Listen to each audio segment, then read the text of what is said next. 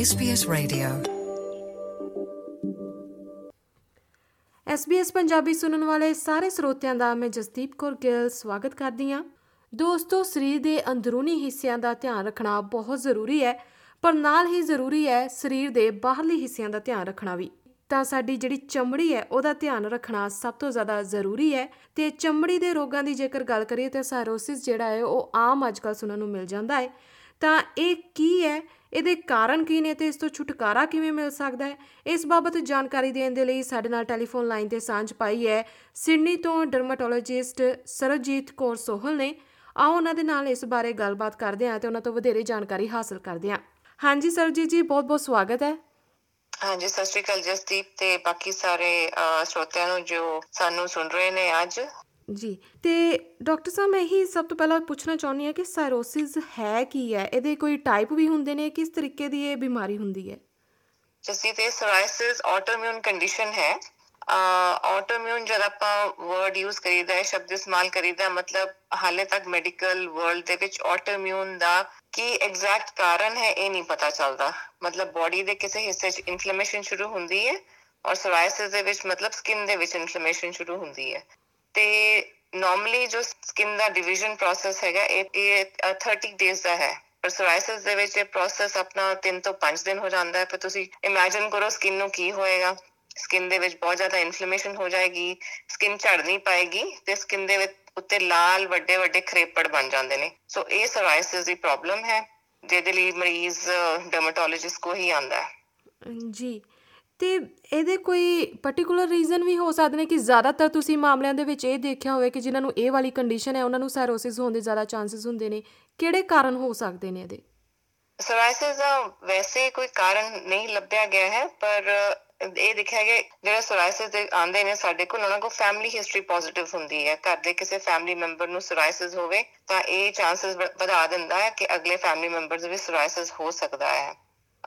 Other than ਦਿਸ patients ਕਈ ਵਾਰੀ ਆਂਦੇ ਜਿਵੇਂ ਸਿਵੀਅਰ ਸੋਰ ਥਰੋਟ ਹੋਵੇ, ਜਿਹਦੇ ਵਿੱਚ ਸਟ੍ਰੈਪਟੋਕੋਕਲ ਸੋਰ ਥਰੋਟ ਇਨਫੈਕਸ਼ਨ ਜਿਹੜੇ ਕਿ ਜੀਪੀਸ ਯੂਜੂਲੀ ਥਰੋਟ ਸਵਾਬ ਦੇ ਨਾਲ ਡਾਇਗਨੋਸ ਕਰਦੇ ਨੇ ਜਾਂ ਬਲੱਡ ਟੈਸਟ ਨਾਲ ਡਾਇਗਨੋਸ ਹੋ ਜਾਂਦੀ ਹੈ। ਬਹੁਤ ਹੀ ਪੇਨਫੁਲ ਸੋਰ ਥਰੋਟ ਹੁੰਦਾ ਹੈ, ਉਹਦੇ ਨਾਲ ਸੋਰਾਇਸਿਸ ਉੱਭਰ ਸਕਦਾ ਹੈ।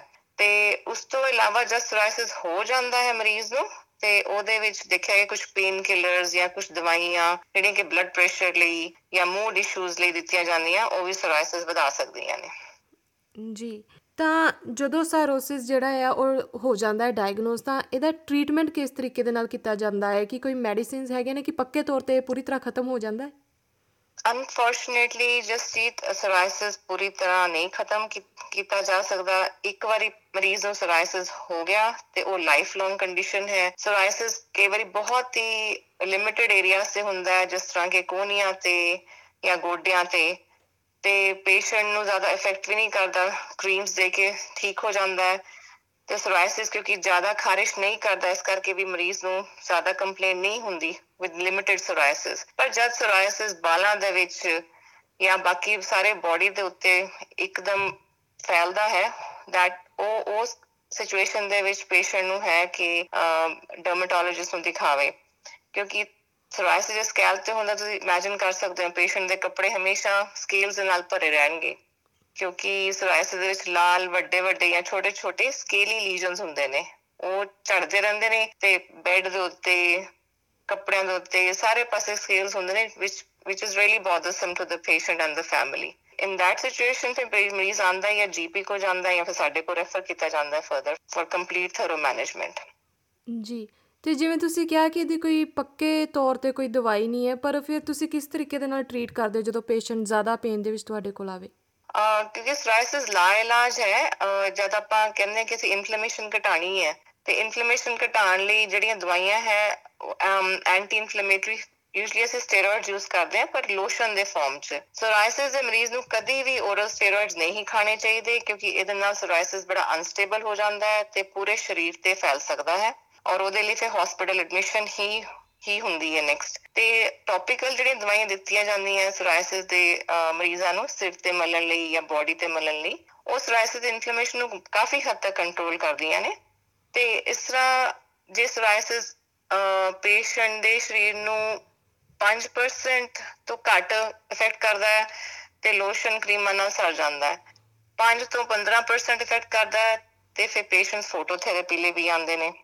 ਫੋਟੋਥੈਰੇਪੀ ਦੇ ਵਿੱਚ ਕਲੀਨਿਕ ਦੇ ਵਿੱਚ ਹੀ ਵੱਡਾ ਸਾਰਾ ਟਿਊਬ ਲਾਈਟ ਵਾਲਾ ਚੈਂਬਰ ਹੁੰਦਾ ਹੈ, ਜਿਹਦੇ ਵਿੱਚ ਪੇਸ਼ੈਂਟ ਐਂਟਰੈਂਸ ਕਰਕੇ ਉਹ ਲਾਈਟ ਸਪੈਸ਼ਲ ਉਹਨਾਂ ਨੂੰ ਟ੍ਰੀਟ ਕਰਦੀ ਹੈ। ਤੇ ਇਸ ਤੋਂ ਬਾਅਦ ਜੇ ਮਰੀਜ਼ ਦਾ ਸੋਰਾਇਸਿਸ ਸਿਵੀਅਰ ਹੈ, ਮਤਲਬ 15% ਤੋਂ ਵੱਧ ਪਾਜ਼ੀ ਸਕੋਰਿੰਗ ਅਸੀਂ ਕਰਦੇ ਹਾਂ, ਤੇ ਉਹ ਜੇ ਬਹੁਤ ਸਿਵੀਅਰ ਹੈ, ਫਿਰ ਉਹਨਾਂ ਲਈ ਹੁਣ ਆਪਣੇ ਕੋਲ ਬਹੁਤ ਅੱਛੀਆਂ ਅੱਛੀਆਂ ਦਵਾਈਆਂ ਆ ਗਈਆਂ ਨੇ ਇੰਜੈਕਟੇਬਲਸ ਵੀ ਨੇ ਓਰਲ ਮੈਡੀਕੇਸ਼ਨਸ ਵੀ ਨੇ, ਜਿਹੜਾ ਸੋਰਾਇਸਿਸ ਨੂੰ ਬਹੁਤ ਹੱਦ ਤੱਕ ਜਿੱਦਾਂ ਲਿਟਰਲੀ ਸਕੋਰਸ ਜ਼ੀਰੋ ਹੀ ਹੋ ਜਾਂਦਾ ਹੈ, ਇਸ ਹੱਦ ਤੱਕ ਟ੍ਰੀਟ ਕਰ ਦਿੰਦਾ ਹੈ। ਪਰ ਜਿੱਦਾਂ ਹੀ ਮਰੀਜ਼ ਦਵਾਈ ਛੱਡੇਗਾ ਸੋਰਾਇਸਿਸ ਫਿਰ ਆ ਜਾਏਗਾ। ਸੋ ਇਸ ਕਰਕੇ ਸੋਰਾਇਸਿਸ ਦਾ ਹੱਲੇ ਵੀ ਕੋਈ ਪੱਕਾ ਤੋੜ ਨਹੀਂ ਮਿਲਿਆ ਸਾਨੂੰ। ਜੀ। ਤੇ ਕੀ ਕੋਈ ਏਜ ਗਰੁੱਪ ਹੁੰਦਾ ਹੈ ਜੋ ਜ਼ਿਆਦਾ ਟਾਰਗੇਟ ਤੇ ਰਹਿੰਦਾ ਹੈ ਇਸ ਡਿਜ਼ੀਜ਼ ਤੇ ਜਾਂ ਇਹ ਬੱਚਿਆਂ ਤੋਂ ਲੈ ਕੇ ਵੱਡਿਆਂ ਤੱਕ ਕਿਸੇ ਨੂੰ ਵੀ ਕਿਸੇ ਵੀ ਉਮਰ ਵਰਗ ਨੂੰ ਕਿਸੇ ਵੀ ਸਮੇਂ ਹੋ ਸਕਦਾ ਹੈ?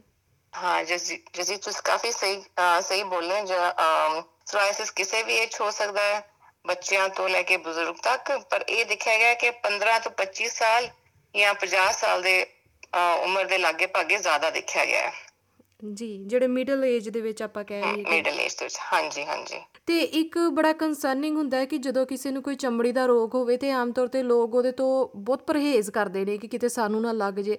ਤਾਂ ਕੀ ਸਾਇਰੋਸਿਸ ਕੋਈ ਇਹੋ ਜੀ ਪ੍ਰੋਬਲਮ ਹੈ ਕਿ ਇਹ ਕਿਸੇ ਨੂੰ ਛੂਣ ਤੇ ਜਾਂ ਕਿਸੇ ਦੇ ਨਾਲ ਰਹਿਣ ਦੇ ਨਾਲ ਲੱਗ ਸਕਦੀ ਹੈ? ਨਹੀਂ ਨਹੀਂ ਸੋਰਾਇਸਿਸ ਟ੍ਰਾਂਸਮਿਸਿਬਲ ਨਹੀਂ ਹੈ। ਆਟੋ ਇਮਿਊਨ ਕੰਡੀਸ਼ਨ ਹੈ ਤੇ ਜਿਸ ਇੰਡੀਵਿਜੂਅਲ ਨੂੰ ਹੋਈ ਹੈ ਉਹਦੇ ਵਿੱਚ ਹੀ ਰਹੇਗੀ ਕਿਸੇ ਨੂੰ ਛੂਣ ਦੇ ਨਾਲ ਨਹੀਂ ਜਾਂਦੀ।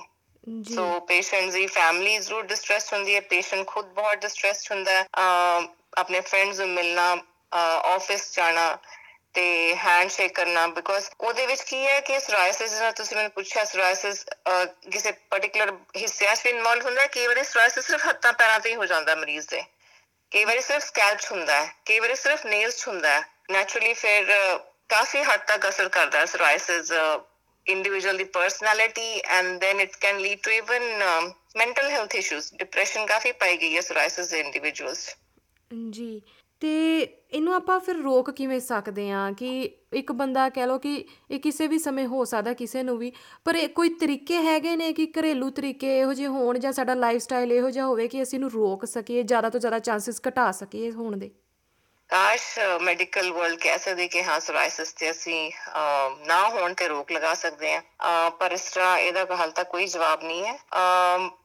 ਬੇਸਿਕਲੀ ਸੋਰਾਇਸਿਸ ਦੇ ਇੰਡੀਵਿਜੂਅਲਸ ਜਿਹੜੇ ਹੈਗੇ ਨੇ, ਕਿਉਂਕਿ ਥੋੜੇ ਡਿਪਰੈਸਡ ਹੋ ਜਾਂਦੇ ਨੇ ਉਹਨਾਂ ਦਾ ਖਾਣਾ ਪੀਣਾ ਕੰਟਰੋਲ ਨਹੀਂ ਰਹਿੰਦਾ, ਤੇ ਇਹ ਦੇਖਿਆ ਗਿਆ ਕਿ ਮੈਟਾਬੋਲਿਕ ਸਿੰਡਰੋਮ ਜਿਹਨੂੰ ਕਿ ਡਾਇਬੀਟੀਜ਼ ਬਲੱਡ ਪ੍ਰੈਸ਼ਰ ਤੇ ਫੈਟਸ ਜਿਦਾ ਟ੍ਰਾਈਗਲਿਸਰਾਈਡਸ ਤੇ ਕੋਲੇਸਟ੍ਰੋਲ ਇਹ ਤਿੰਨ ਚੀਜ਼ਾਂ ਦਾ ਫਿਰ ਜਿਹੜਾ ਹੈਗਾ ਬੰਦ, ਇਹ ਸੋਰਾਇਸਿਸ ਦੇ ਪੇਸ਼ੈਂਟਸ ਜ਼ਿਆਦਾ ਦੇਖਿਆ ਗਿਆ ਮੈਟਾਬੋਲਿਕ ਸਿੰਡਰੋਮ ਤੇ ਜਿਸ ਤਰ੍ਹਾਂ ਹਰੇ ਕੋਈ ਬਿਮਾਰੀ ਆਪਾਂ ਕਹਿੰਦੇ ਆ eat healthy diet have a healthy diet and exercise ਉਹ ਇਹਦੇ ਵਿੱਚ ਵੀ ਸੋਰਾਇਸਿਸ ਦੇ ਵਿੱਚ ਵੀ ਅਪਲਾਈ ਹੁੰਦਾ ਹੈ। ਤਾਂ ਕਿ ਪੇਸ਼ੈਂਟਸ ਨੂੰ ਮੈਟਾਬੋਲਿਕ ਸਿੰਡਰੋਮ ਤੇ ਅੱਗੇ further chances of heart disease heart attacks ਉਹ ਘਟਣ। ਜੀ। ਤੇ ਜੇਕਰ ਬਿਨਾ ਆਪਾਂ ਮੈਂਟਲ ਇਸ਼ੂਜ਼ ਦੇ ਗੱਲ ਕਰੀਏ, ਤਾਂ ਕੀ ਸਾਇਰੋਸਿਸ ਦੇ ਜੇ ਪੂਰੀ ਸਕਿਨ ਤੇ ਹੈਗਾ ਹੈ, ਤਾਂ ਇਹਦੇ ਹੋਰ ਕਿਸੇ ਬਿਮਾਰੀ ਦੇ ਵਿੱਚ ਤਬਦੀਲ ਹੋਣ ਦੇ ਚਾਂਸਸ ਹੁੰਦੇ ਨੇ ਕਿ ਇੰਟਰਨਲੀ ਕੋਈ ਵੀ ਪ੍ਰੋਬਲਮ ਹੋਣ ਦੇ?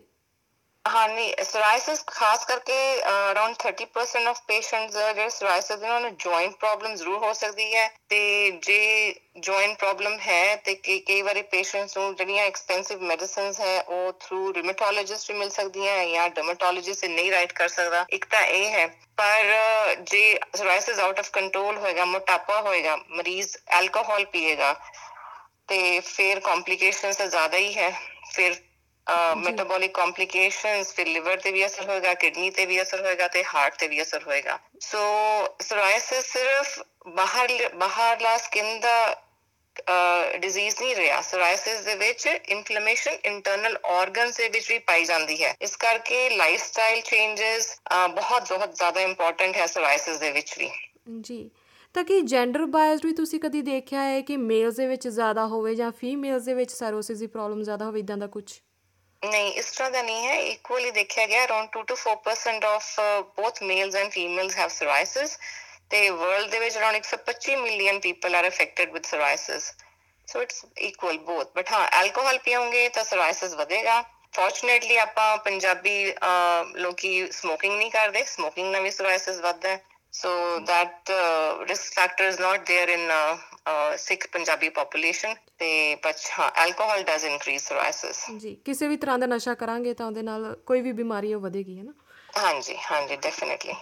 ਜੀ ਤੇ ਕੀ ਤੁਸੀਂ ਵੀ ਇਹ ਚੀਜ਼ ਮਹਿਸੂਸ ਕਰਦੇ ਹੋ ਕਿ ਸਮੇਂ ਦੇ ਨਾਲ ਇਹ ਪ੍ਰੋਬਲਮ ਵੱਧ ਰਹੀ ਹੈ ਜਾਂ ਫਿਰ ਇਹਦਾ ਪਤਾ ਜ਼ਿਆਦਾ ਲੱਗ ਰਿਹਾ ਹੈ ਤਾਂ ਇਦਾਂ ਮਹਿਸੂਸ ਹੁੰਦਾ ਹੈ ਪਤਾ ਜ਼ਿਆਦਾ ਲੱਗ ਰਿਹਾ ਹੈ ਮੈਡੀਕਲ ਫੈਸਿਲਿਟੀਜ਼ ਜ਼ਿਆਦਾ ਨੇ ਇੰਟਰਨੈਟ ਹੈ ਹੈਨਾ ਸੋ ਕੁਝ ਵੀ ਗੂਗਲ ਵਰਲਡ ਹੈ ਸੋ ਇਸ ਕਰਕੇ ਜਾਗਰੂਕਤਾ ਜ਼ਿਆਦਾ ਹੈ ਇਹਦੇ ਵਿੱਚ ਪੇਸ਼ੈਂਟਸ ਜਦੋਂ ਪਰੇਸ਼ਾਨ ਹੁੰਦੇ ਨੇ ਦੇ ਟੇਕ ਐਨ अर्ਲੀ ਅਪਰੋਚ ਉਹ ਡਾਕਟਰਸ ਕੋ ਅਹ, ਜਲਦੀ ਜਾਣਾ ਪਸੰਦ ਕਰਦੇ ਨੇ ਜਲਦੀ ਐਡਵਾਈਸ ਲੈਂਦੇ ਨੇ ਰਾਦਰ ਦੈਨ ਪੁਰਾਣੇ ਦਿਨਾਂ ਦੇ ਵਿੱਚ ਜਿਹਨਾਂ ਦੇ ਵਿੱਚ ਸਾਨੂੰ ਪਤਾ ਹੀ ਨਹੀਂ ਸੀ ਹੁੰਦਾ ਕੀ ਹੈ। ਪੰਜਾਬੀ ਚ ਇਹਨੂੰ ਚੰਬਲ ਕਹਿੰਦੇ ਨੇ ਤੇ ਅਮ, ਹੁਣ ਤਾਂ ਸੋਰਾਇਸਿਸ ਵਰਡ ਬਹੁਤ ਬਹੁਤ ਕਾਮਨ ਹੈ ਆਪਣੇ ਪੰਜਾਬੀ ਬੰਦਿਆਂ ਨੂੰ ਸੋਰਾਇਸਿਸ ਵਰਡ ਦਾ ਪਤਾ ਹੈ ਪਰ ਇਹਨੂੰ ਚੰਬਲ ਕਹਿੰਦੇ ਨੇ ਤੇ ਅਹ ਬੜੀ ਅੱਛੀ ਅੱਛੀ ਮੈਡੀਕੇਸ਼ਨਸ ਹੈ ਇਹਦੇ ਲਈ ਪਰ ਅਮ, ਕਾਸ਼ ਅਹ, ਕਹਿੰਦੇ ਕਿ ਹਾਂ ਮਰੀਜ਼ ਨੂੰ ਕਿ ਇੱਕ ਟੀਕਾ ਲਗਾਓ ਤੇ ਸੋਰਾਇਸਿਸ ਠੀਕ ਹੋ ਜਾਊਗਾ ਇਸ ਤਰ੍ਹਾਂ ਨਹੀਂ ਹੈ ਅੱਜ। ਜੀ। ਤੇ ਅਖੀਰ ਦੇ ਵਿੱਚ ਤੁਸੀਂ ਸੁਣਨ ਵਾਲੇ ਸਰੋਤਿਆਂ ਦੇ ਨਾਤੇ ਕੋਈ ਵੀ ਇੱਕ ਡਾਕਟਰ ਹੋਣ ਦੇ ਨਾਤੇ ਇੱਕ ਡਰਮਾਟੋਲੋਜਿਸਟ ਹੋਣ ਦੇ ਨਾਤੇ ਕੋਈ ਵੀ ਸੁਨੇਹਾ ਸਾਂਝਾ ਕਰਨਾ ਚਾਹੁੰਦੇ ਹੋਵੋ ਤਾਂ ਜ਼ਰੂਰ। ਬਸ ਮੈਂ ਹੀ ਕਹੂੰਗੀ ਕਿ skin is the largest organ of the body ਇਹਦੀ ਇਹਦੀ ਅੱਛੀ ਦੇਖਭਾਲ ਹੋਣੀ ਚਾਹੀਦੀ ਹੈ। ਹਰ ਇੱਕ ਮਰੀਜ਼ ਨੂੰ ਇੱਥੇ ਕਹਿੰਦੇ ਆ 4 ਤੋਂ 5 ਮਿੰਟ ਤੋਂ ਵੱਧ ਜ਼ਿਆਦਾ ਨਾ ਨਹਾਓ ਗਰਮ ਪਾਣੀ ਦੇ ਨਾ ਨਾ ਜ਼ਿਆਦਾ ਨਾ ਨਹਾਓ। ਮੋਇਸਚਰਾਈਜ਼ਰਸ ਲਗਾਓ ਉਸ ਤੋਂ ਬਾਅਦ ਤੇ ਅਗਰ ਕੋਈ ਵੀ ਇਨਫਲੇਮੇਟਰੀ ਪ੍ਰੋਬਲਮ ਹੈ ਸਕਿਨ ਦੀ ਆਪਣੇ ਜੀਪੀ ਨੂੰ ਦਿਖਾਓ ਤਾਂ ਕਿ ਉਹ ਤੁਹਾਨੂੰ ਅੱਗੇ ਰੈਫਰਲ ਦੇ ਦੇਵੇ ਡਰਮੇਟੋਲੋਜਿਸਟ ਨੂੰ ਦਿਖਾਉਣ ਲਈ ਤਾਂ ਕਿ ਪ੍ਰੋਪਰ ਗਾਈਡੈਂਸ ਮਿਲਣ ਮਿਲੇ ਪੇਸ਼ੈਂਟਸ ਨੂੰ ਜੀ ਬਹੁਤ ਬਹੁਤ ਸ਼ੁਕਰੀਆ ਸਰਵਜੀਤ ਕੌਰ ਜੀ ਤੁਸੀਂ ਸਾਨੂੰ ਸਮਾਂ ਦਿੱਤਾ ਤੇ ਸਾਡੇ ਨਾਲ ਇਹ ਸਾਰੀ ਜਾਣਕਾਰੀ ਜਿਹੜੀ ਹੈ ਸਾਂਝੀ ਕੀਤੀ ਹੈ ਇਹਦੇ ਲਈ ਬਹੁਤ ਬਹੁਤ ਧੰਨਵਾਦ Thank you so much, Rajasdeep, and thank you everyone for listening to me patiently. Thank you. You're with SBS Radio.